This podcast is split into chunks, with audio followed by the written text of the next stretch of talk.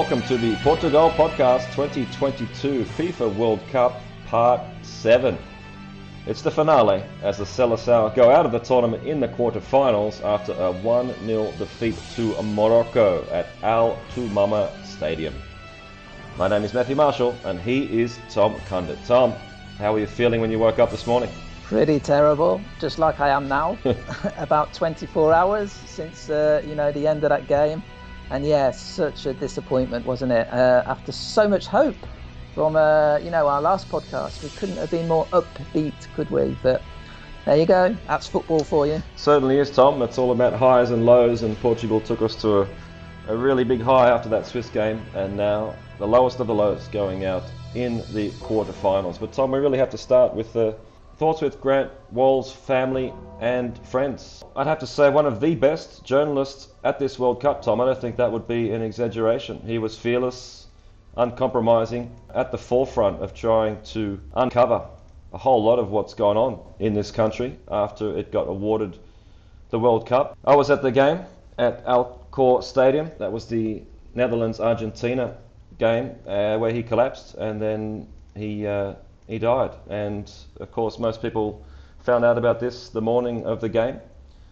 And just terrible, terrible news to, to hear. I mean, I don't know how many journalists are here, but to lose arguably the best is just unfathomable, really. I've been really fortunate to bump into a whole lot of journalists that I've seen and heard over the years. I've had some nice conversations with Guillem Balagué, Sid Lowe, Julien Laurens, and he was on my list of guys I really wanted to bump into and just say how much I admire him and respect his work. I didn't get the chance. That makes me really sad. But Tom, I guess it's a really painful reminder that there are a lot more important things in life than football. Yeah, absolutely. It's really shocking, this news, wasn't it? Just because of his age, you know, as well. Uh, I think he's about 50, wasn't he? He wasn't old at all.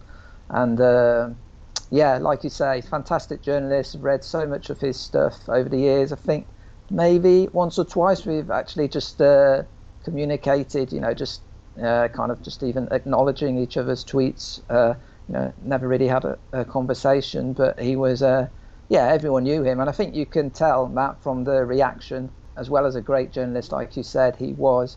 You just think just a you know a great person. You're just hearing story after story after story about journalists saying how much he helped them out. There's a nice one I was reading earlier about someone who said, uh, you know, I really insulted him when I was a lot younger, and then 10 years later, I bumped into him when I'd got into the journalist world. I met him and we had a chat, and he said, Oh, yeah, can you remember what you wrote about me 10 years ago?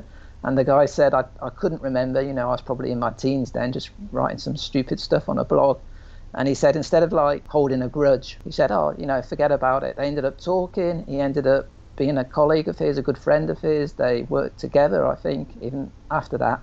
And that just shows you what kind of man he was, I suppose. You know, someone who just realised what was important, what wasn't important. And uh, yeah, really a real tragedy that. Uh, you know, a real sad occurrence at this World Cup, without a doubt. Yeah, it's made me incredibly sad really sad I didn't get to, to meet him in person. It just goes to show that you just can't expect people are going to be around forever. Sometimes you just got to make things happen rather than sort of waiting and expecting them to happen. But just bizarre that it comes on a day with Portugal going out of the World Cup. Just a, such a big reminder that there are so many more important things in life than a game of football, Tom. So let's get into it. Portugal nil, Morocco one.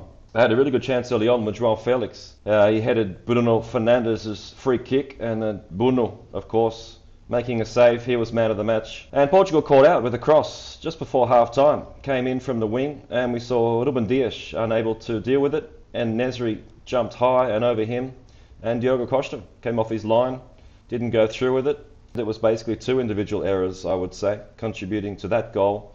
We saw Fernando Santos make a couple of changes in the 53rd minute. Joao Cancelo and Ronaldo coming on for Ruben Neves and Guerreiro. And then Leao and Vitinha coming on a little bit later.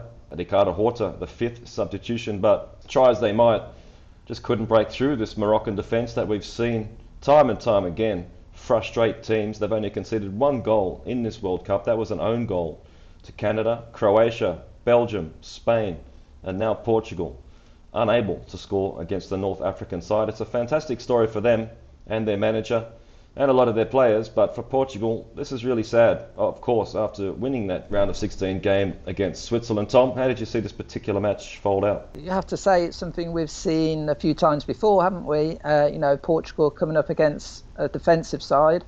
Uh, you know, a side who doesn't really come at them, doesn't open up at all, doesn't leave space spaces to attack and just kind of you know sitting deep and saying okay you know come at us show us what you got and uh, you know, Portugal just couldn't really break through. Well, they couldn't break through. Didn't manage to. You know, created a few chances. Uh, you know, I've heard a lot of people saying that you know the whole kind of approach was wrong, but you know, I don't think Portugal. Obviously, you know, when you lose, you think uh, you know you should have done things differently, but no, I don't think they did a whole lot wrong in this game. You have to give credit to Morocco. You know, fantastic defence. I mean, Portugal created what maybe three decent chances. I think that's three more than Spain did, if I remember rightly. You know, so uh, a game like this, it was always going to be, you know, really tight. Probably a one-goal win. Whoever scored first would, you know, would go through. Unfortunately for Portugal, yeah, they made a mistake on the goal. Uh, well taken goal as well. Everyone's focusing on the mistake, which I suppose is rightly, but that was a hell of a leap, kind of reminiscent of Ronaldo in his heyday, you know, just soaring really so high to to get the header in. You know, so frustrating, isn't it, Matt? So frustrating. I think what makes this, what really makes this hurt from the Portugal players, Portuguese fans' point of view, is the kind of hope and expectation we had going into this game. You know, they'd absolutely smashed Switzerland. They seemed to be kind of raid, riding a, you know, a wave of optimism and good spirit and saying all the right things. We knew this would be a tough game. In the last podcast, I said to you, you know, I don't think this will be at all an easy game, but I certainly did expect Portugal to win. And you kind of had half an eye on, you know, thinking even about the semi-finals. So that's what really made it, you know, such a disappointment. And I think that's you could see that also in the the players' reactions, a real come down from a, like you say, from a massive high to a real low.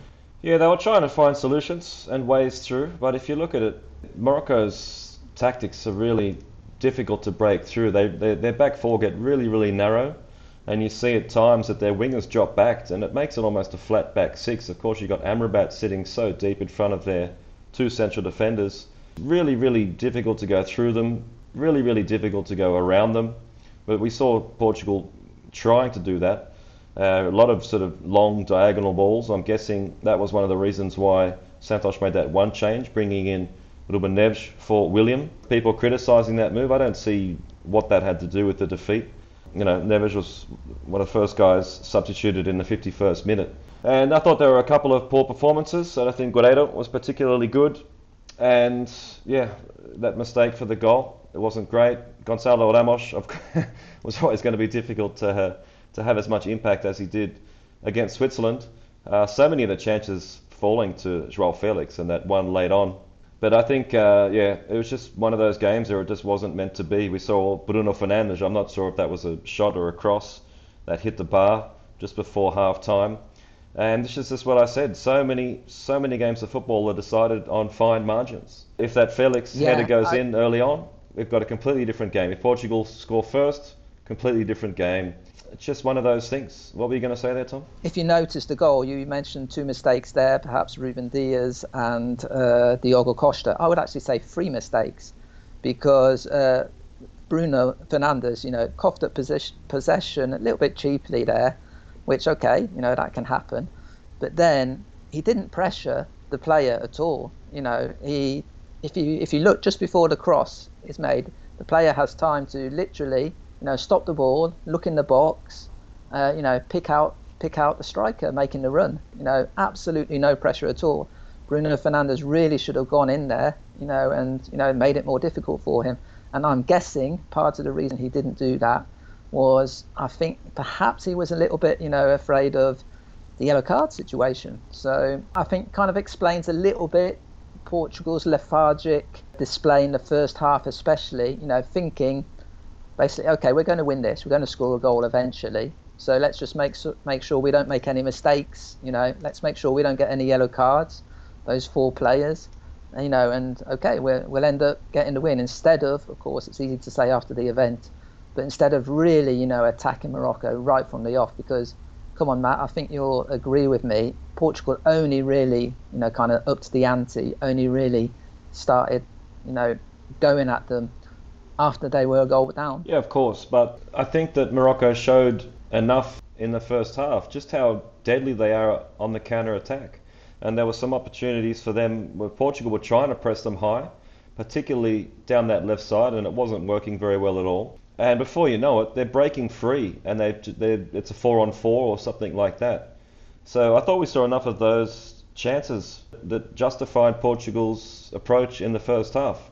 If they had gone hard at them, there was such a such a chance they were going to get caught out on the counter attack, and they were getting caught out on the counter attack without going that hard anyway. So that's why I didn't have a real problem with what they were doing in the first half. They were trying to find solutions. They were trying to do those diagonal passes, as I said, to release the fullbacks. But you know, Guerreiro just wasn't on top of his game.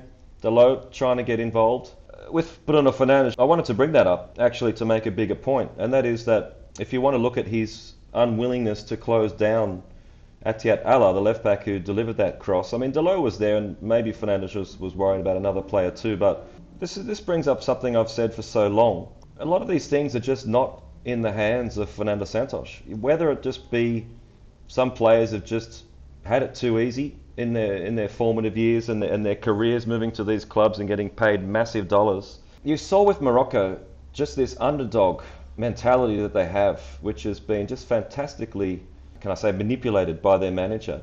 This fact that whenever you get the ball, they're just in your face, you know, one or two guys, bang. And that, that's just such a fundamental and basic part of football that they execute so well. And something that Portugal have never really done that well. I thought that was just an easy comparison you could make between a lot of the Portuguese players and just, what this Morocco side do well. Fernando Santos is not going to, to tell them not to do that. It comes down to sometimes just individual will and whether that's also just a factor of just the generation that a lot of these players are in also. It is what it is, and I just don't know that there's much more point breaking this game down. I think it's, it was pretty self-explanatory. That Felix header goes in, Diogo Costa doesn't come off his line. We're probably having a different conversation. You know, it kind of went the way I expected in the latter stages, where Morocco were just out on their feet. Portugal had a huge advantage late on with the players they could bring off the bench. But you got to give them such massive credit. Of course, they had Romain uh, Saïss go off injured. He stretched it off the pitch in the 57th minute. In addition to them missing their first choice centre back and left back before the game even started. So they've overcome a massive amount of hurdles here. Yeah, I got nothing more to say. Anything you want to add on the game, Tom? Also, think we have to, you know, obviously we're a Portuguese football website. But uh, yeah, you have to also hand it to Morocco, like you said. You know, they were they were magnificent. And uh, one player really caught my eye uh, was the a player. You know, I'm probably going to absolutely butcher his name now, so I'll just say the number eight. Uh, he was just amazing in midfield. All the Moroccan players, they would just just work so hard. I tell you what really impressed me, Matt, about them is quite often, obviously, Portugal were pushing them, you know, more and more and more and uh, you know, it wasn't them a, a, question really of them just getting the ball and boot it and booting it upfield, was it? They, you know, they played themselves out of trouble really impressively. A lot of, you know, a lot of the time. It's probably only, you know, literally last five or ten minutes when they were literally just, you know, just whacking it as far away from their defence as possible. But for the most part, and actually, I even remember in stoppage time, uh, Amrabat, who's been just superb, hasn't he, this World Cup? just amazed and so angry at him because uh, Portugal were just piling on the pressure, piling on the pressure, and he managed to just snip in there, get the ball, and instead of just you know blasting it upfield so Portugal could come at them again, he just you know calm as he liked, sidestepped a couple of Portuguese players, little nudge up the field, drew the foul, you know, and there you go, bang, another 30 seconds, 60 seconds gone. And so, yeah, you know, fair play to Morocco. Uh, they did everything they had to do, and it's just unfortunate that uh, Portugal just had no way through. Yeah, and their goalkeeper also deserves a huge amount of credit. Yes, yeah. Bounou, great save on that. Uh, well, one of Portugal's best chances when Ronaldo laid the ball off back to Felix. Probably a metre to the left. That's a goal. It wasn't to be, and hugely disappointing. We'll get into a few of the other details as far as Fernando Santos, Pepe, and Ronaldo a little bit later. But let's just take a quick break and come back with what the uh, the Portuguese papers have been saying. Picking up the pieces up on the floor. How's I know there's gonna be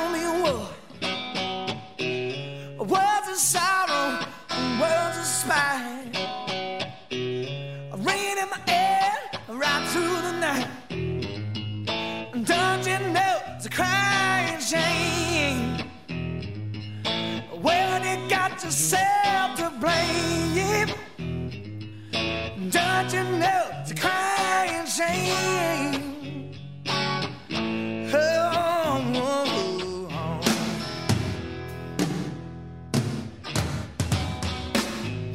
oh. All right, Tom. Plenty of uh, discussion in the Portuguese press, I'm sure. What are the main headlines there from the major news outlets? A Bola, their front cover is just an overhead shot of Ronaldo on the pitch, uh, head in his hands, probably already crying. And the headline is uh, Chora Portugal, you know, cry Portugal. Subheadline Cristiano Ronaldo in tears paints the picture of frustration and sadness of the Seleção and the country. Pretty simple front page, but I think that pretty much says it all. Record, they got also got a picture of Ronaldo. Uh, you know, is kind of desperately leaning backwards with his hands over his face. Their headline is "Sad End," and uh, sub headlines: Diogo Costa blunder puts Portugal out of the World Cup. I think that's a little bit harsh, just blaming it on one person like that. Another sub headline Ronaldo came on 51st minute, did everything to avoid defeat, and left the pitch weeping. And then, what do you know? They uh, decided that a few words from Ronaldo's partner, uh, Georgina, merited also a sub headline on the front page with a quote from her saying, You can't underestimate the best in the world. And then also it gives a little quote from Santos, of course, a lot of speculation about his future. And he says, In Lisbon, I'll talk to the president. Finally, let's have a look at O Jogo. Again, picture, that same picture actually of Ronaldo with his hands covering his face in desperation. And also next to him, Pepe, also hands on his head as well. Headline, Atiradas ao tapete, literally thrown on the carpet, I suppose you'd say, something like floored in English. The sub headlines Diogo Costa mistake and powder puff attack dictated goodbye to the World Cup. Cristiano Ronaldo leaves the pitch in tears. Pepe ended the game with a broken arm. Incredible that was, wasn't it? The players lambast Argentinian referee. And finally, also another little focus on Santos, same kind of question, of course, uh, is a quote from Santos saying, uh, Will I leave? Uh, let's see what's best for the seller's Seleção. Covering a range of topics there, Tom. Of course, so much discussion about Ronaldo, Fernando Santos. We've given so much uh, discussion to individual players throughout the tournament, Tom. I don't think we really need to go through them that much, but let's just talk about which players have impressed and have come out of this tournament with uh, with their heads held high and perhaps uh, their careers going in an upward trajectory. I would say Antonio Silva is an obvious one. He only got that one game against South Korea, but being part of a World Cup at 19 years old is certainly fantastic for him. With Pepe going to retire and Danilo, the other guy we've seen in central defence, then he would have to be a guy who's going to come into the reckoning to be a permanent partner for Ruben Dias alongside those other three guys we've talked about so often. I thought Diogo Dalot was another winner. Did really well when he came in and held his spot and basically pushed Joao Cancelo out of the team. So not many of us saw that happening, but full credit to him, and hopefully he can continue his development at Manchester United. I thought Vitinha looked pretty good, although again we really only saw him against South Korea, and then he came, made a couple of appearances off the bench, didn't get a whole lot of time to show what he can do. But I think him being part of this squad and getting some minutes is another real positive.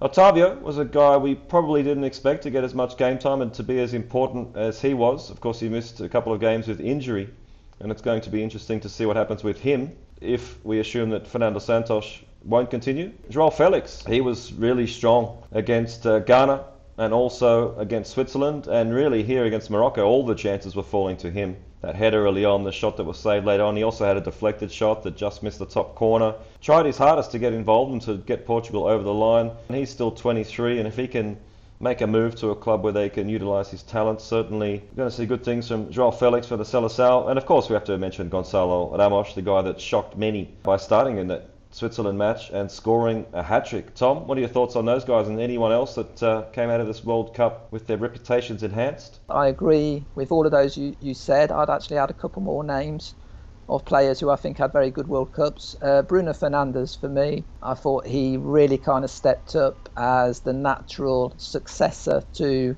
Cristiano Ronaldo as the leader of this team, especially I suppose now that Pepe will almost certainly retire. He was superb uh, in the first two games, didn't play the third game, of course, because uh, Santos made all those changes. He was good against Switzerland as well. I actually thought he, you know, I've heard a lot of people criticising him for the game against Morocco. I thought he played quite well. You know, apart from that one mistake, I think that uh, he was partly culpable for the goal, but I think he played quite well. He did everything. Lots of people, of course, saying he gave you know, his long balls weren't too accurate, gave the ball away, but he was the one who was really trying to make things happen the whole time. And uh, yeah, I think he's had a really good World Cup. And of course, William, we have to mention him as well. It's a bit of a surprise that he wasn't chosen this game, given that he's been on the pitch a lot, hasn't he, in this World Cup, and has been pretty much perfect every game. Such a smooth operator. I think he, you know, did really well. Perhaps a little mention also Rafael Leão. Perhaps it's going too far to say he enhanced his reputation. But you know, you can see in flashes that he is an incredible player. I think even yesterday when he came on, you know, he, he caused trouble to the Moroccans uh, with his pace and his dribbling. You know, something which really no other Portuguese player had managed to do. If he can bring his A game to Portugal, you know, he would be a really big asset in the future. Yeah, I guess I didn't mention Bruno there because of just the the high standards he continually sets, but for sure he was electric in uh, Portugal's opening games at the World Cup. If I was going to be have some criticism yesterday about the tactics, then I think you could have brought uh, Leão off the bench a fair bit earlier for Gonçalo Ramos, who was really struggling to get involved. So Leão maybe a little bit unlucky to only get 20 or 30 minutes yesterday.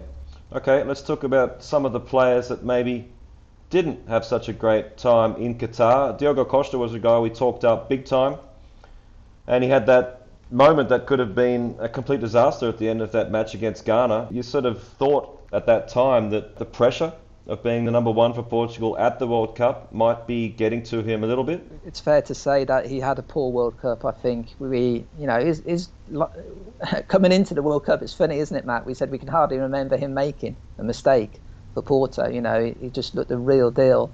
But yeah, whether it was the pressure, whether of course it's the World Cup, isn't it? So every mistake you make is just uh, you know amplified so much. But uh, yeah, there was that you know that moment in the first game, and perhaps it did destabilise him a little bit mentally because he just didn't really seem to be uh, very commanding, which is I'd say one of the things which he has looked like in Portugal and for Porto. You know, as well as his incredible shot stopping and penalty saves, which have you know made headlines around the world. Uh, he he has looked you know a very secure goalkeeper in his all-round game.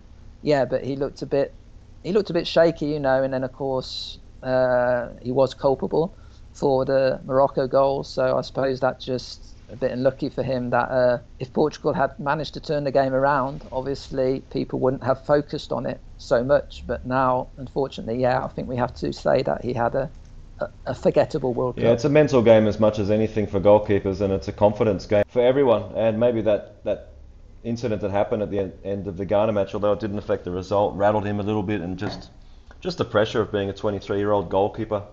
Most goalkeepers are a lot older than that, so yeah, hopefully he can bounce back and uh, get back to the form that saw him become Portugal's number one. Ruben Dias was a guy I expected a little bit more from. Tom, I'll have to say. Um, he had some shaky moments against Embolo. Of course, here a little bit culpable of, again for the goal with En-Nesyri jumping over him. So maybe now that Pepe's gone and Ruben Dias is a leader in central defence, we might see a little bit more consistency from him for the Seleção. I'm not sure. Joao Cancelo, he won't be happy. The fact that he wasn't a, a first choice starter. I don't think many of us expected that. And that was uh, even after Nuno Mendes went down. So that was a huge blow. And of course, Nuno Mendes just a massive player to, to lose here. He would have been so helpful against Morocco. Joel Palhinha is a guy that no fault of his own just hasn't got really any playing time at all. And we've mentioned in the past, both of us, Really like what he brings to the team. So that's a bit of a shame for him. What did you think of those guys and anyone else that p- perhaps didn't have a great time in Qatar, Tom? Guerreiro was kind of up and down, wasn't he? It was a bit of a surprise when he got called back in for that Switzerland game, and then he put in an absolute superb performance. But then here against Morocco, yeah, he did look a little bit of a just a non-entity really, because you know we all know he's not the world's best defender, and so you really need him to contribute in the in the attack, and he just wasn't able to do that. João Mario just you know coming into this into this World Cup in fantastic form, just got that one game, didn't he? And unfortunately for him, really didn't go well against South Korea. So he's another one who you know probably won't look back on this World Cup from an individual point of view with fond memories.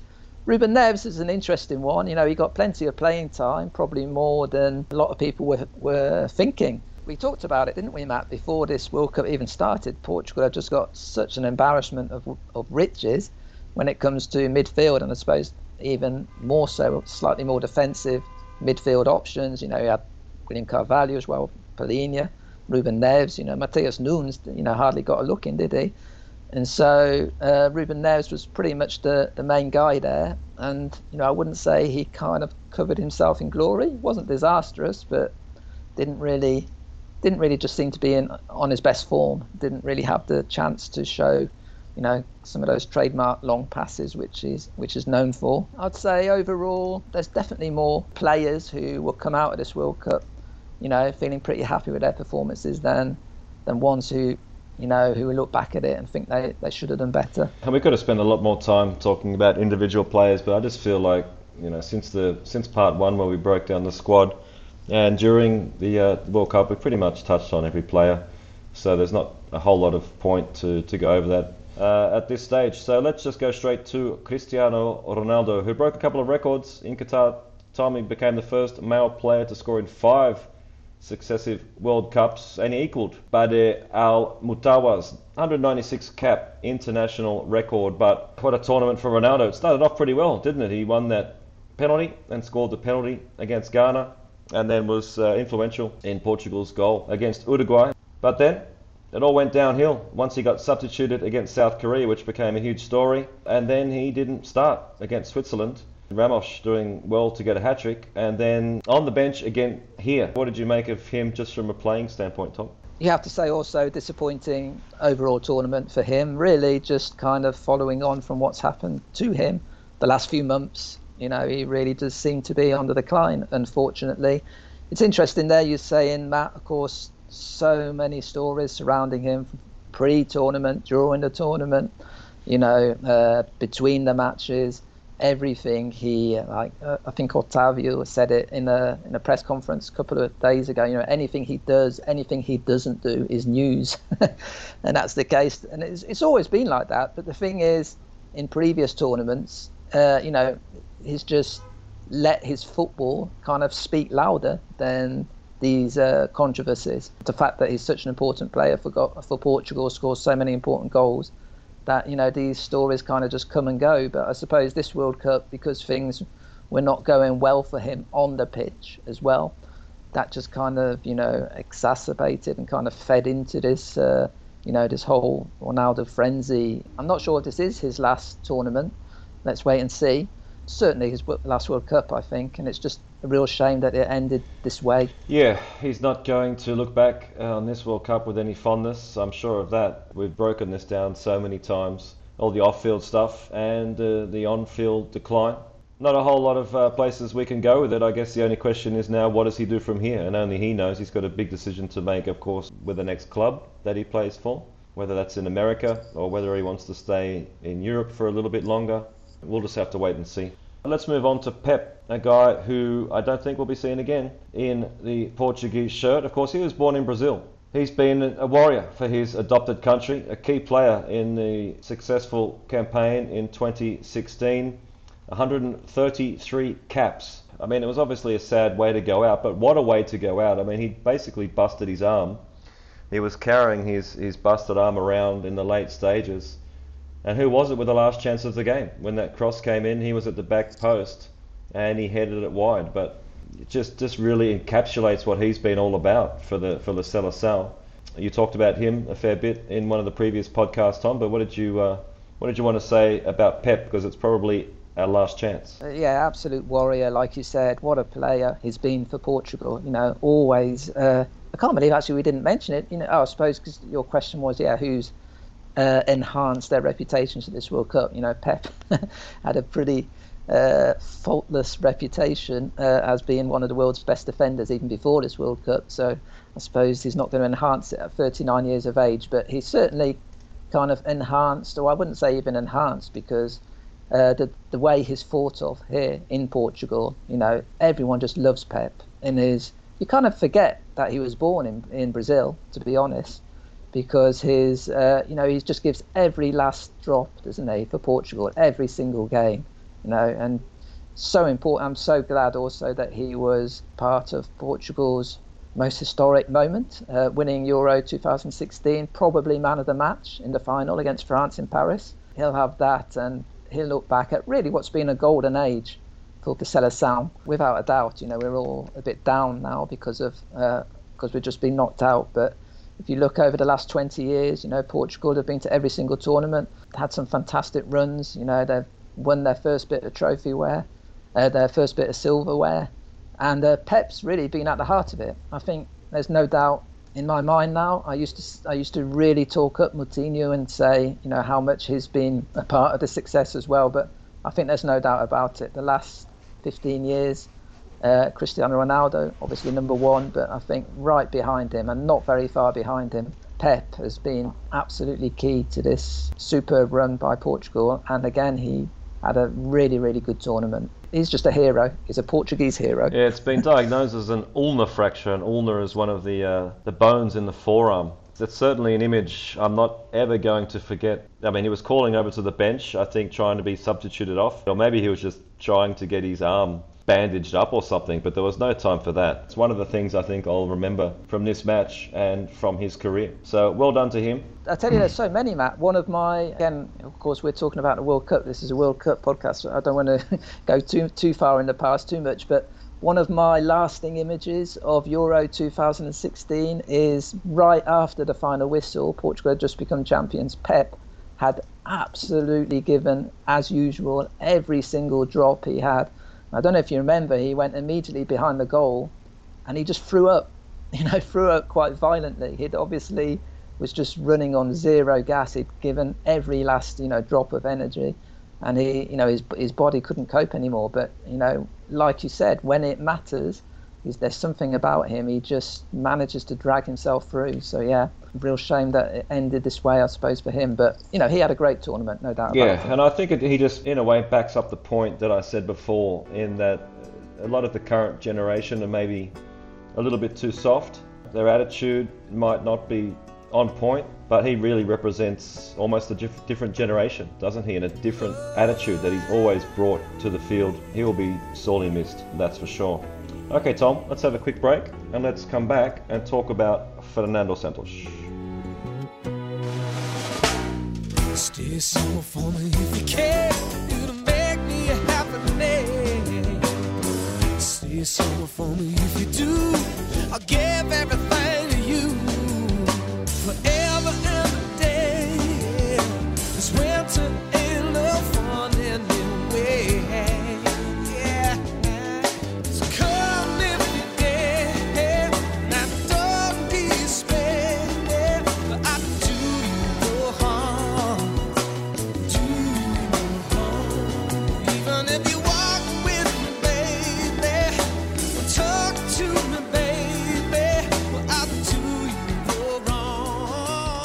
Okay, Tom, Fernando Santos, of course, been at the helm since 2014, guided Portugal to that success in 2016. A guy who's been slammed for years by a significant proportion of the Portuguese press, a significant proportion of people that comment on message boards and on Twitter.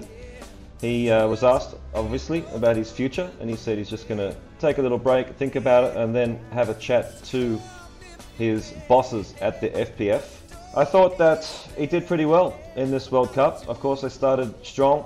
That game against South Korea didn't mean anything. Set the team up really well against Switzerland, who they destroyed 6 1.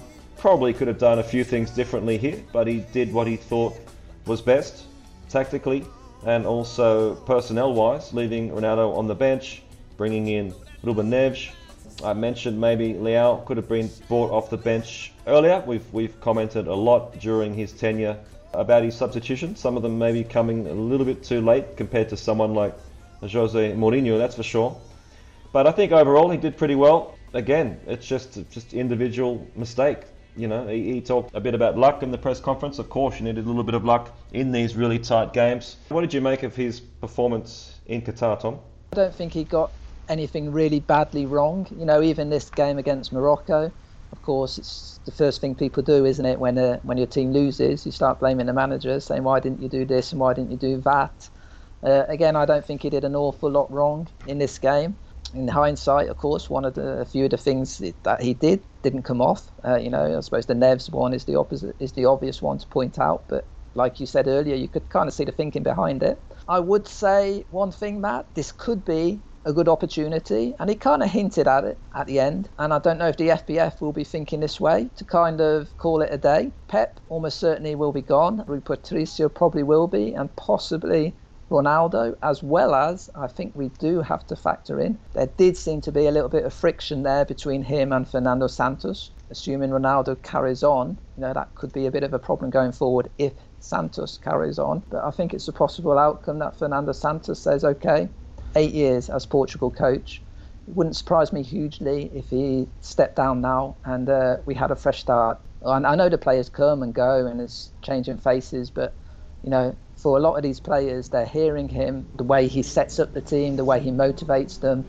I think we see it in club management all the time, isn't it? After you have a certain a manager for a certain amount of time, I think it perhaps just fails to kind of register. You fail to, you just need to freshen things up. Basically, is what I'm trying to say it wouldn't surprise me at all if we did see a change. I think he's probably just had more than he can take of the, the non-stop criticism, and I see it all the time in every press conference I'm at, and I just don't know if he could be bothered with it anymore, to be honest.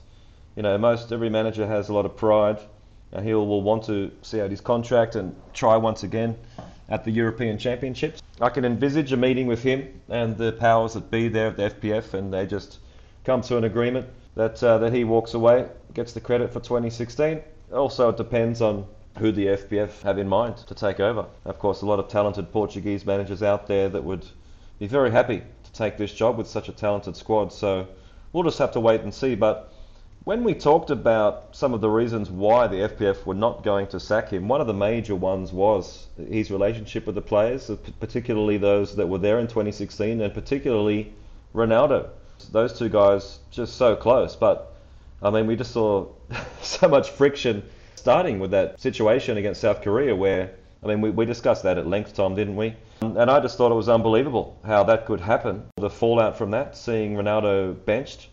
And I mentioned at the time, I don't think that would have happened if, if Ronaldo hadn't have said the things that he did when he came on. I still find it hard to believe it, Tom. I mean, I know that you know it was well documented in the Portuguese media, and, and I spoke to a journalist here that's very well connected, and he assured me it was true. And you know, we saw Santos's reaction in the press conference and how angry he was with um, Ronaldo's outburst. So you know, I'm pretty sure it was true, but just still hard to believe. Just still hard to believe that that would uh, that that would happen, and, and Ronaldo would be so disrespectful. You know, in a game that didn't mean anything. You know, really, it's just I just I just still find it hard that his ego would, would, would take it that far, even though we know his, his ego is at uh, you know, stratospheric levels. Is that something that might happen here, Tom? Do the FPF, do you think, have a little word to Ronaldo and see what, you know, what, what he's thinking about Santos' future? Is that possible? You have to look at it coldly, I suppose. And, you know, how important is Cristiano Ronaldo to Portugal now as a player? You know, you've got to ask that question. Perhaps the next manager comes in, he doesn't want to start Ronaldo. Perhaps the FPF think that also, or perhaps they don't think that. Perhaps they still think that, you know, Ronaldo. He's done so much for Portuguese football, for raising the profile of not only the national team, just Portuguese football as a whole. To be honest, he's been done so much to raise the profile of Portugal as a country, just on his own. And so they may feel that okay, he's got a couple of years left. Perhaps we have to make sure we get someone who's to his liking. But Not sure, not sure. Like I said, uh, if that was any time in the past, I think that would definitely be the case. Not so sure now. Yeah, it's going to be interesting to see what happens with Santos if he just takes it upon himself to walk away, or if there are enough people in the FPF that think that him benching Ronaldo was was a factor in Portugal going out against Morocco. Of course, we've seen his partner Georgina Rodriguez and uh, some of Ronaldo's family come out with some less than uh, complimentary comments, you would have to say, against Santos. Is this a split with those two? And if the FPFs think that Ronaldo has a has some future, you know, and a part to play with the Seleção, will that be a factor in, in what they do with uh, with Fernando Santos? So certainly fascinating. I think we'll end this by saying, Tom, that he is one of the nicest men you'll meet in football, one of the most respectful guys you could possibly meet. You don't go from managing a team that smashes Switzerland 6 1 to being a bad manager in a few days. It just doesn't work like that. And we've talked about some of those performances where they smashed Switzerland and they even crushed Czech Republic in Prague. So we could dissect it so many times, and we've talked about it over and over again. Uh, his time will not last forever, and we'll get a chance to see what the next Portuguese manager can do. Okay, let's take a break. Come back, talk about Portuguese media. Falling in love again. Easy thing to do. I've lost my heart again. Each time I look at you.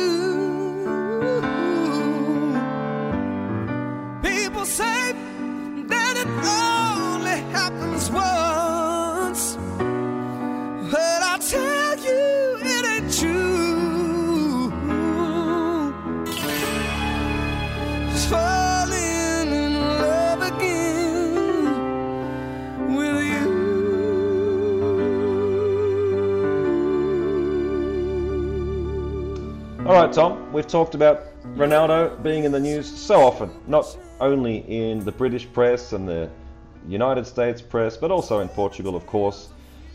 I don't know how many stories have been revolving around Ronaldo, whether it was the handshake with uh, with Bruno Fernandes, and then we had some training ground thing with João Cancelo. But one of the last ones we saw was uh, Record, a popular newspaper in Portugal, where they said that after Fernando Santos benched him or decided to bench him against Switzerland that he threatened to walk out on the squad.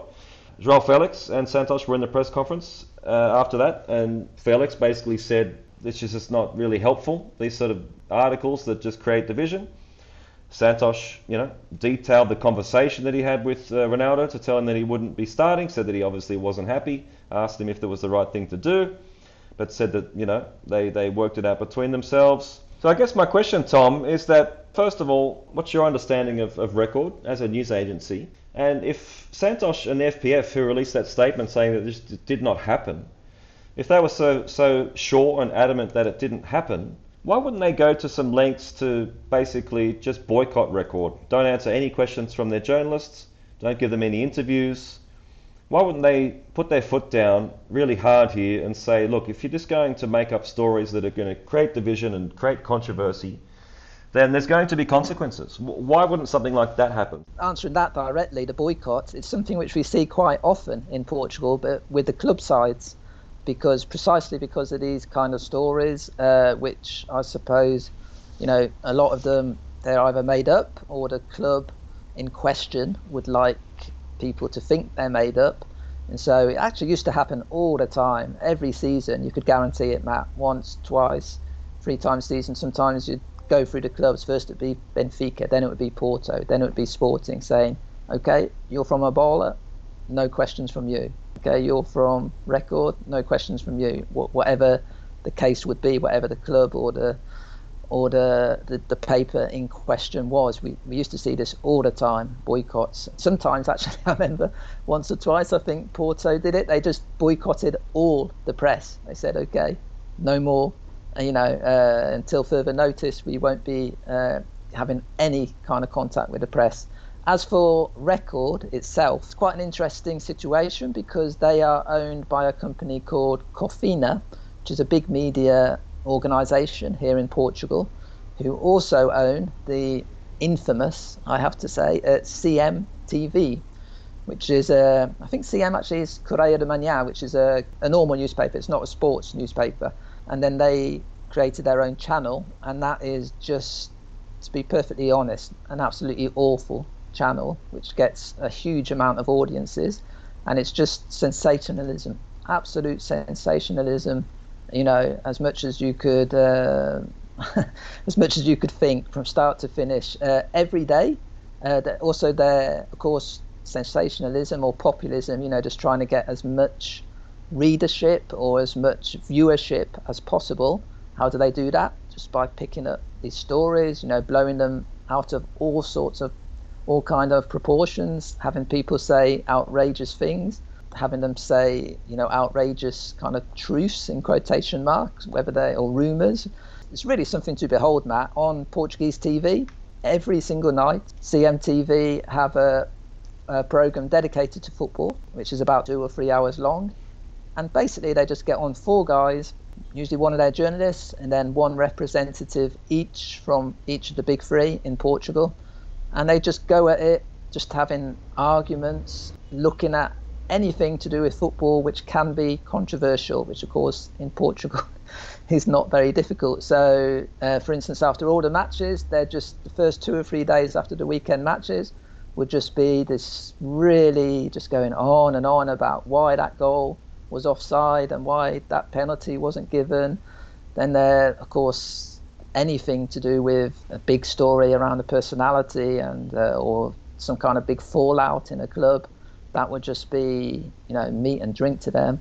It's a bit sad, really. I'm sure it's the case in other countries as well. It's just the press we have nowadays, isn't it? And the way that I suppose the world is, and the uh, this desperation to be the most watched TV or the most clicked on newspaper or the most uh, you know read story in the internet. They don't really care much about transmitting the news or what's you know or the truth of the news. They want to get people talking about them and their story as much as possible. And so that really is the case with uh, Record and Cofina. So uh, I think that's a good question. That's a valid question you asked, Matt. If that really was just a complete falsehood, completely made up story about this, you know, so-called bust up between Ronaldo and Fernando Santos, then yeah, I, I think that would have been a you know that would have been a valid decision for the FPF. Said okay, yeah, forget it, we're not talking to you at all for the rest of this World Cup. Well, if you look at you know the celebrity media,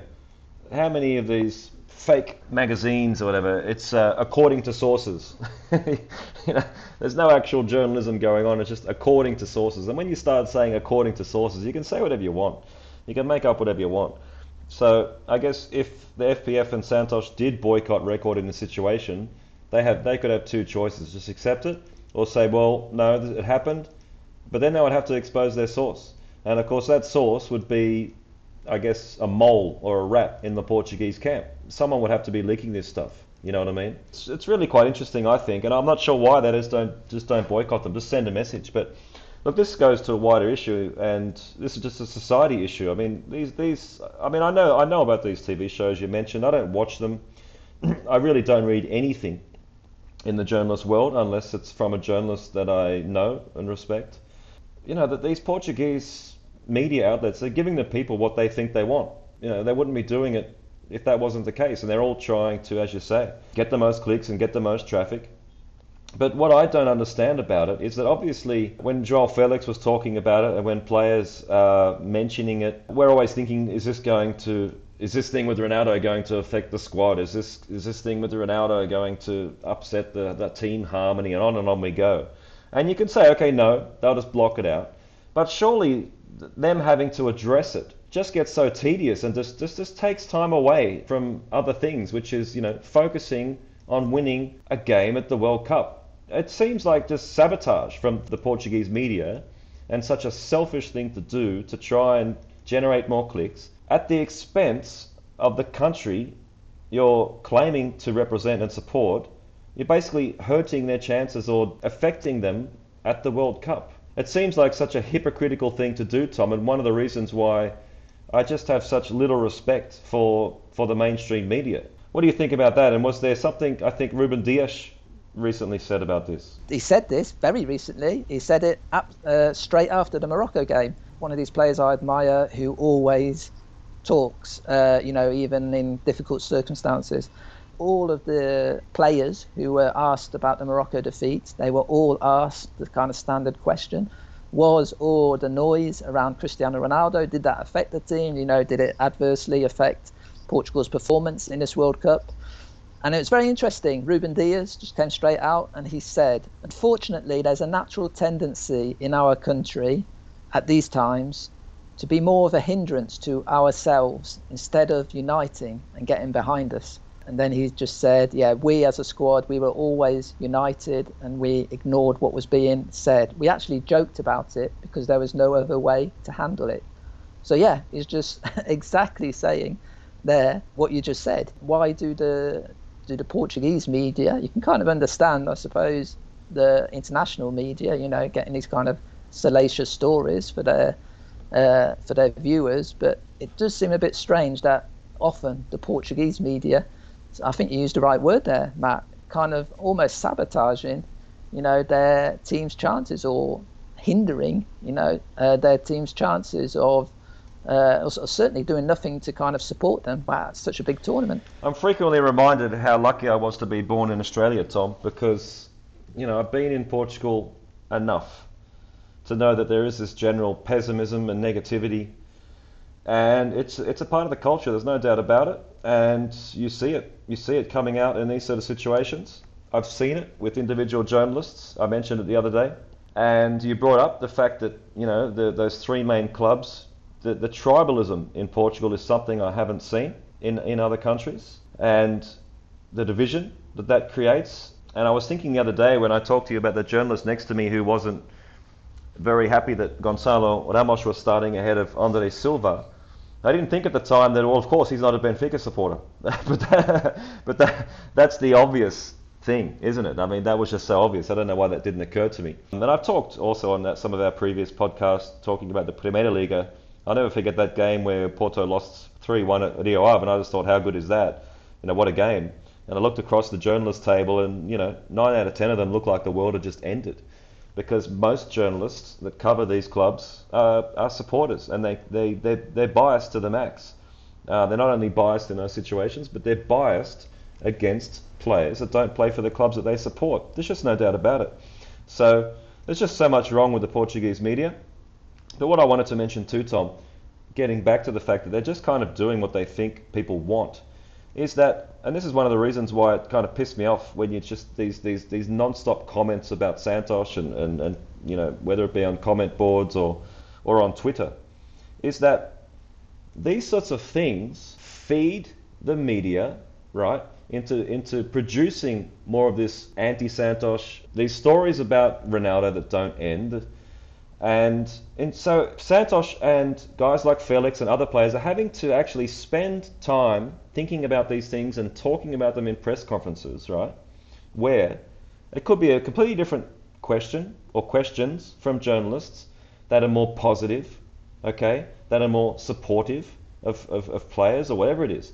So, in a very indirect way, these people that are also claiming to support Portugal, who non-stop Santos bashing or non-stop whatever it is about players, they are almost causing or responsible for the press doing this in a in a way. It's almost like a vicious circle that never ends.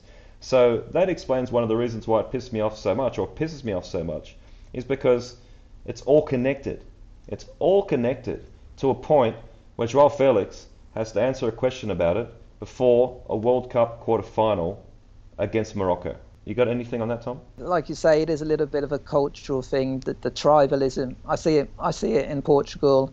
Uh, you know, like I said the other day, living here for 25 years, and one of the things, you know, I'm just absolutely in love with Portuguese football. I adore it. The passion around it. It's just even before we start talking about the, the quality and the talent of the players, but some of the things, some things are very wrong in Portuguese football, and I think one of the you know, kind of translating all this, uh, everything you just said there to the to the club game, is this tribalism, and it is a vicious circle, no doubt about it. Uh, you know, people, especially when it comes to the national team, why didn't you pick X? Why didn't you pick Y? Uh, when a player from Benfica, you know, does something fantastic, like Gonçalo Ramos, for instance, scoring a hat trick. Get all the Benfica supporters coming on saying, yeah, you know, see what happens when you put a Benfica guy, you know, in the team. And then just using that as an example, I'm not saying Benfica fans are any better or worse than others because they're not. They're all the same. The fact that these journalists and these newspapers just don't seem to see it as part of their mission to be supportive of the Portuguese te- of the Portuguese team. Also, just one thing, of course, we're generalising here a bit. Of course, it's not all the Portuguese press. There are very good Portuguese publications, lots of them very good Portuguese journalists. But you have to say there's a there's a lot also which is I suppose like any country in the world, a lot which is just not worth the paper it's printed on or the screen you're reading it on. I yeah, that's what I wanted to finish up on is that there are of course excellent, excellent football journalists in Portugal, certainly much better and more experienced than you and I. And uh, unfortunately, a lot of them get drowned out a bit, I think, with uh, with the sensationalist type stuff and this negative type of coverage. I don't see it changing anytime soon, Tom, but I hope that uh, somehow, maybe change of manager will uh, will turn things around. You know, until of course they turn on him. So we'll wait and see what happens. But I thought it was just an interesting thing to talk about uh, the media because I think it has a bit of a part to play, and I think that they should be a little bit more supportive, a little bit less de- divisive, uh, because that can only help the team and, of course, their chances in a tournament such as this. Let's have another break now. I think we're done with the football, Tom, and uh, it's time for me to go on a rant. It's time to talk about Qatar. These days, the sun is shining in my room, and I've been feeling.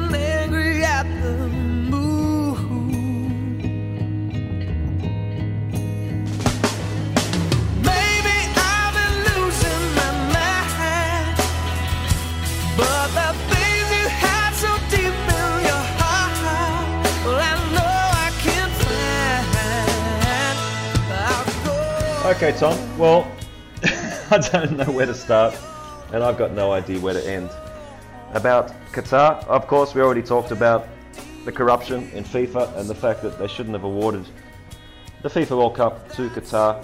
I will say that so many fantastic journalists, and Grant Wahl was right up there at the top of the list, who did such fantastic investigative work in Qatar, talking to migrant workers, trying to get on the ground here um, with all the difficulty that was involved in doing that and all the things that could have happened to them from the regime here. So many journalists have done so much fantastic work, and I'm assuming a lot of our listeners have read that and have a really good idea of what's happening. You know, I talk to a lot of people, particularly at the restaurant downstairs. As I said before, I can walk down out of my hotel and turn right, and it's a completely different world than if I would turn left. And if I turn right, Tom, I haven't seen one woman. I haven't seen one woman in the time that I've been here. Not in the street, nowhere. No, in no shops have I seen a woman anywhere in this particular part of Doha. I grew up on the beach, and when I moved to Portugal, again, I was really lucky. My family in Quarteira, I live near the beach again. So that's the world I'm used to. You know, I completely respect religions, although you'll know listening to my under 17 European Championship podcast there, my thoughts about religion. What I've been thinking about, Tom, is stuff like the pyramids. I've been thinking about Mafra, also in the palace in Mafra. I'm sure a lot of people go and see the pyramids. I haven't been there yet because of some safety concerns, but I'm sure when people are looking at the pyramids, you're not really thinking about the suffering and the, and the death involved in the people that actually built them. But I think what it kind of highlights is this, this, you know, this ancient disconnect between the rulers and them wanting to build these grand things uh, for, for prestige and for other reasons. I'm not sure there's a whole lot of difference here in Qatar with stuff like the pyramids in Egypt. And of course, the palace in Mafra, I mean, was a real turning point for me when I learnt about that and learnt who built it and learnt about the insane amount of money that took to build it. And I was thinking, how many hospitals could they have built? How many homes could they have built? How many schools could they have built with that money? And so those things I've been thinking about a lot here with the stadiums that they built the infrastructure they built that will probably never be used again, or certainly not to the level that it was intended for. Of course, Stadium 974, the shipping container stadium, which they've already started disassembling. So they can say, okay, well, we're going to ship this somewhere else and it's going to be useful for another reason, but get serious. I mean, going to the, the, the, effort and the cost involved in building an entire stadium for what six, seven games for a World Cup and then getting rid of it? Are you serious? The disconnect between the ruling class here and the working class is about as wide. I mean, it's wide in every country, but here it's just so visible. It's just so visible and just so in your face and just so obvious. I mean, without oil and other natural resources and, and the money that, that's been able to be generated for the few people here that are in control of the country, there'd be, no, there'd be nobody here. This place was not supposed to be inhabited. And even now, this time of year, of course, they had to move the World Cup because of this, you know, the, the temperatures here in, in, in, in summer. You just can't stop thinking about the workers that had to build these stadiums in, in this heat. Of course, they wouldn't have been working in the middle of the day, they would have been working throughout the night. But regardless, the conditions, just, just incredible. Um, so another thing I wanted to say is that, you know, I've been pretty disappointed with the way that the world has gone and the way that the world is. I spent a little bit of time in India. I've, I've been around a lot of Asia. All the people here, or such a large majority of the people here, have just come here because this represents something better. This represents better economic opportunity. Almost every single person you meet here, Tom, when you ask them what do you like about Qatar, the very first thing that they'll say is it's safe. and I talked about that, and of course it's true, but it still doesn't change anything about what I've said. And so that's, I guess, the things that have been I've been thinking about and things that have been confronting me. There was a guy also that um, hadn't been paid for about a year, and he's not even working in the construction, you know, the stadium type situation. He's in, in finance. So, you know, the laws that are there to protect workers. I come from a country where unions are pretty strong and workers' rights are generally, you know, protected. But here, all the stories you've read are true. You know, with, with people not getting paid, people dying, the, the, the, conditions for the workers, the, the housing conditions, the food conditions. I met some guys in the restaurant the other day that said all they get fed is rice and gravy. And I'm not, I'm not talking about good gravy, Tom. It's basically just this chicken fat mixed with some other junk to try and give the, the rice some flavour. It's just disgusting. And they said that that's all they get. That's all they get fed every day. So, you know, that's why they go to that restaurant next to my hotel a lot and you know, another thing I'll just bring up is that you know, as I said, you turn right out of my hotel, you're in a just a completely different world to if you turn left. If you turn left, a few minutes walk, you're in this little section where it's just jewelry store selling gold and stuff, and pretty much the only clientele I've ever seen in these places uh, are the women. Of course, they're generally more prone to buying jewelry anyway, but it's it's uh, of course the Muslim women who were covered pretty much head to toe which is uh, another interesting thing. And right next to that, you have you have the, the, the, workers from India and Bangladesh, and I've met people also that have just come out here just to work on the tournament. So that's outside of the people that have been here for a long time, working on the whole infrastructure here. I don't think it's really going to work out that well for them as far as attracting more people here, especially for tourism. I don't think anyone's going to leave here and tell anybody that they know or meet oh, you've got to go to Qatar, mate. It's an awesome place to go. You're going to have a great time. That's just not going to happen. It's just going to be one of those travel hubs. You know, they've, they've expanded their airlines so well. It's in a really convenient place between Asia and Europe, um, between Australia and Europe also. So they've got that going for them. But I don't think that, um, you know, what they've had envisioned is really going to play out. I did go into the high the high class world with a with a woman that, that lives here and has been working here for a little bit, and uh, I got sucked into that that high life. I mean, I walked into this this hotel that was just like just like another world. I mean, I just can't even describe it. Not a place that I usually visit. Just to keep it in context, I had a budget. I could have survived on 800 riyals here for for just under a month, quite easily, and I spent about 300 on uh, some wine and a pretty average Mexican dish. That was it. Yeah, how much is 800 riyals? 800 riyals is just over 200 euros. Yeah. So yeah, it was I spent I could I could have survived here on 200 250 euros for almost a month. Uh, that included a suitcase full of tuna. no, that's not living it up. But I mean, that's still you know eating at, at this this restaurant and yeah. these these local places. Not every day, but that's not drinking any alcohol and not really there's no transport costs, which make which, which makes it a huge difference. But yeah, I spent about I spent about 85 euros in this this this joint, and uh, so I've had a bit of a taste of the high life and, and walking around the Pearl there, which is just full of big, expensive buildings, and the, the rich and famous are all sort of hanging out there, and I, I sort of got to check out how the beach life is there. So I did get to see, I guess, that other side of it, and um, yeah, and she was saying that what's going to happen with all these these buildings. You and I have seen in Portugal and Spain different areas where they just went crazy with construction, and they had all these ideas that, you know, they were going to somehow be full. I, the ones that come to mind is sort of Armação de Pêra, um, heaps of them in Spain.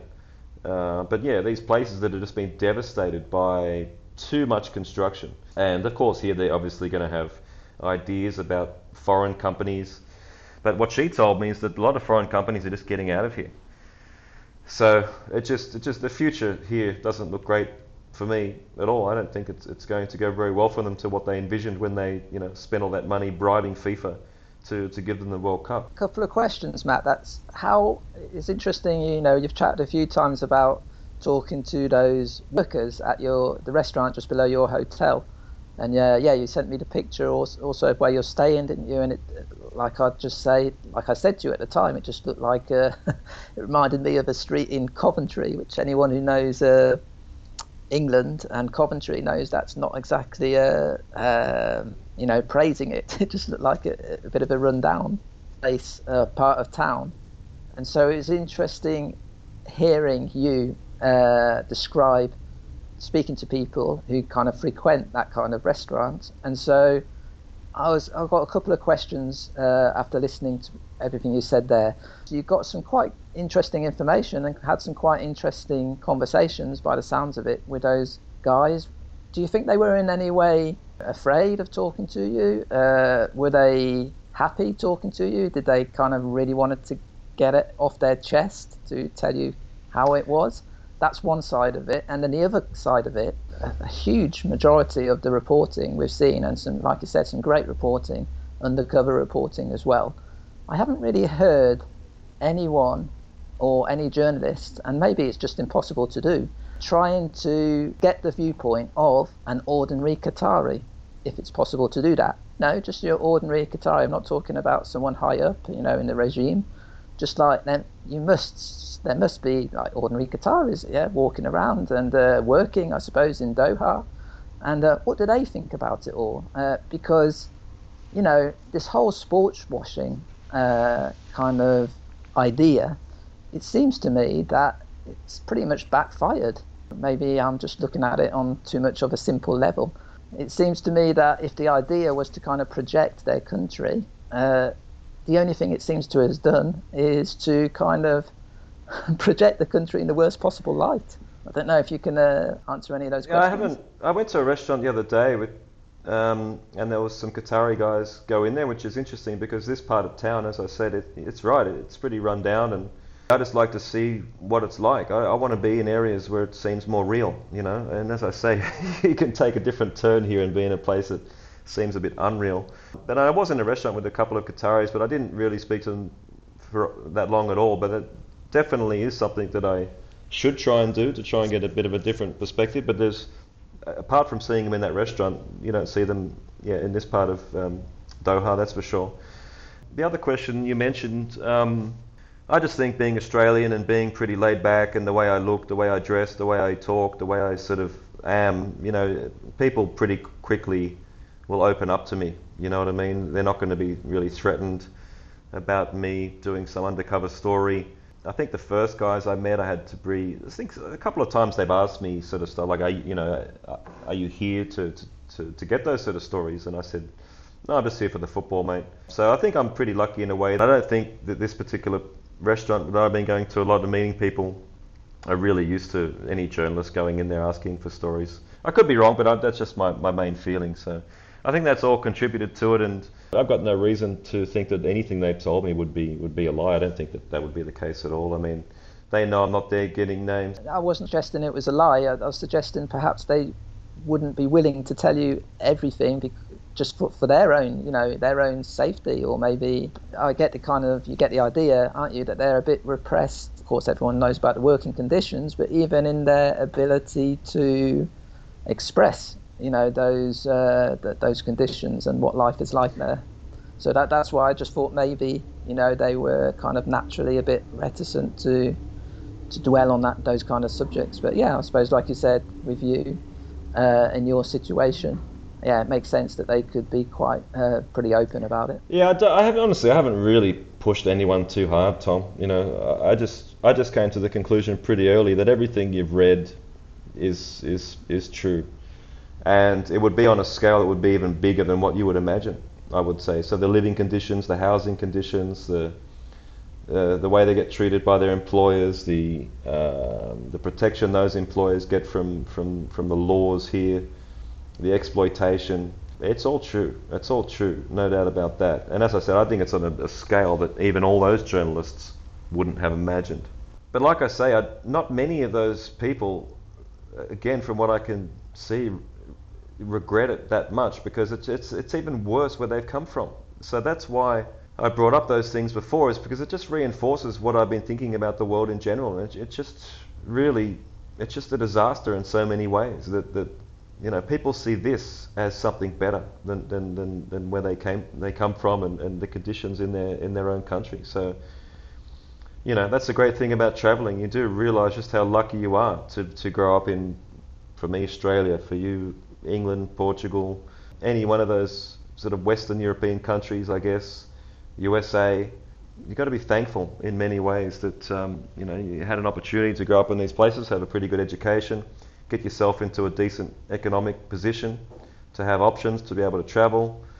You can't take that for granted, Tom. There's millions and millions of people for whom that's that's not possible, and they're just clawing away and, and just trying to survive any way they can, and you know that gets them into situations where they get exploited. So the world is what it is. You're seeing just the erosion of society. You're seeing mobile phones and the internet. I was sitting at that uh, Brazil game, and Neymar's about to take a free kick, and like three out of the four people sitting in front of me are watching it on their phone as they're recording it. So these are journalists. I say that word hesitantly, but these are journalists that have been given a free ticket to watch Brazil at a World Cup quarterfinal, or was it the round of 16, whatever it was most people here just this is impossible. They kind of envisage affording that. It's completely out of reach. So they've been given this this free ticket in this privileged position, and they're not even watching it. They're watching it on their phone, which they could be doing at home. I just find that completely pathetic. Uh, these are not teenagers. These are these are adults who you would consider to be fairly well educated. And I've seen this, you know, interacting with, with, with people more than I usually do in different journalist situations where you can be quite isolated from eh, sometimes even other journalists or certainly people in the crowd. But it's not just teenagers that are just losing their brains with phones and social media. I mean, I can see it with the people in front of me. They're so desperate to send their friends messages and pictures and videos. Look at me, look at me, I'm at the World Cup. Look at me, look at me, I'm at the World Cup.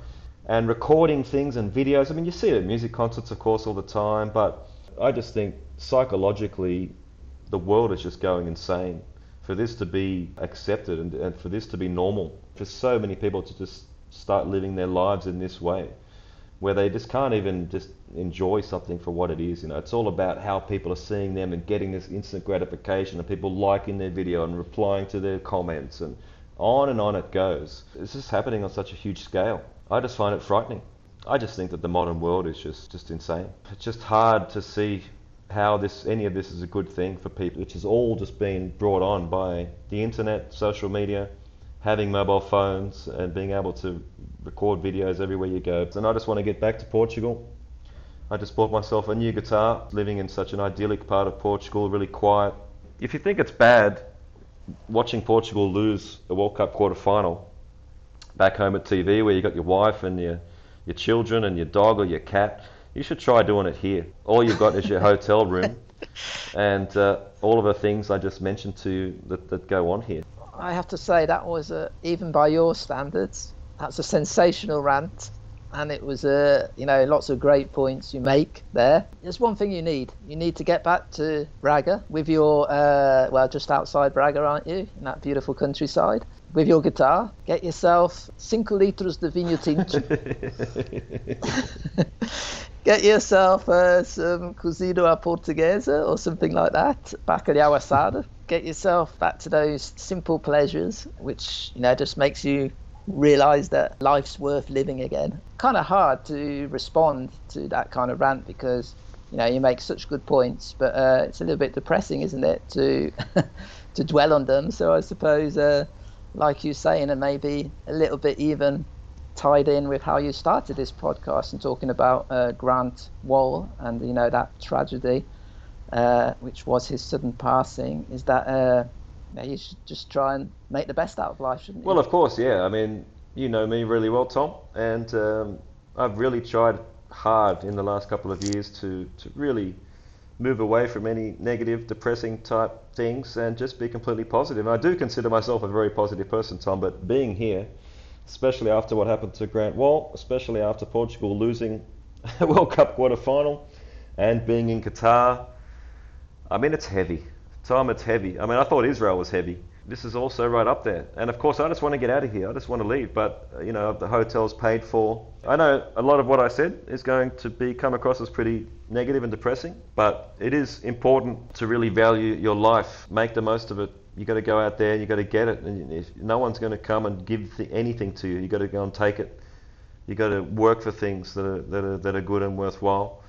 And yeah, I'm just so thankful that now I get to go back to Europe, make my drive back to Portugal, live in a nice, quiet place where I've got good people around me. It is what it is, Tom. I don't, uh, I don't try and hide from anything. I try and keep it real, and I hope that the listeners respect that. And uh, that's pretty much it. I got nothing else to add. So, Tom, what are you up to? You got Christmas coming up with your family, New Year. I guess some uh, some things to look forward to after the uh, disappointment of uh, Portugal's World Cup campaign? Absolutely, yeah. So I suppose the only good thing about football, isn't it, that you have one disappointment, but then, you know, a few days, a few weeks, and then you start immediately looking forward to the next thing. So, uh, yeah, you know, this season, I'm ready looking forward to the club season starting up again.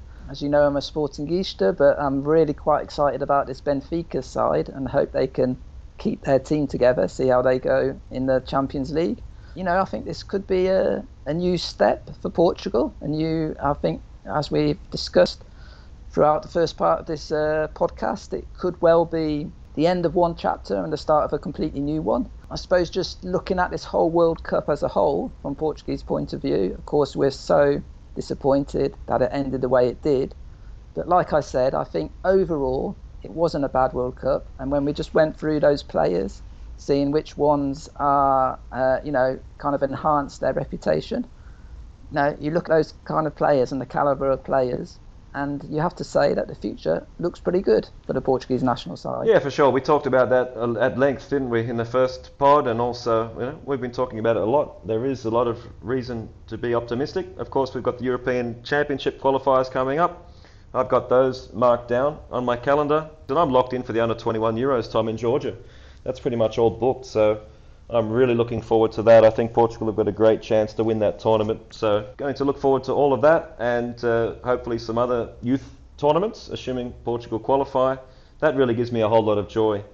You know, the under 17 tournament I did, although I was the only Portuguese journalist there, Tom, it's just so so low key, and that's that's where you get the real proper support. You know, the, the, the friends and the family and the journalists. It's all just one family. I talked about that at length. And honestly, I miss it. I miss it after this experience. I really do. And I want to get back to that. I really want to focus on those youth players and those youth teams and those youth tournaments and continue my mission, Tom. I want to continue my mission, which is pretty much to get to every stadium in the top three divisions in Portugal. I've knocked off a few fourth division stadiums too.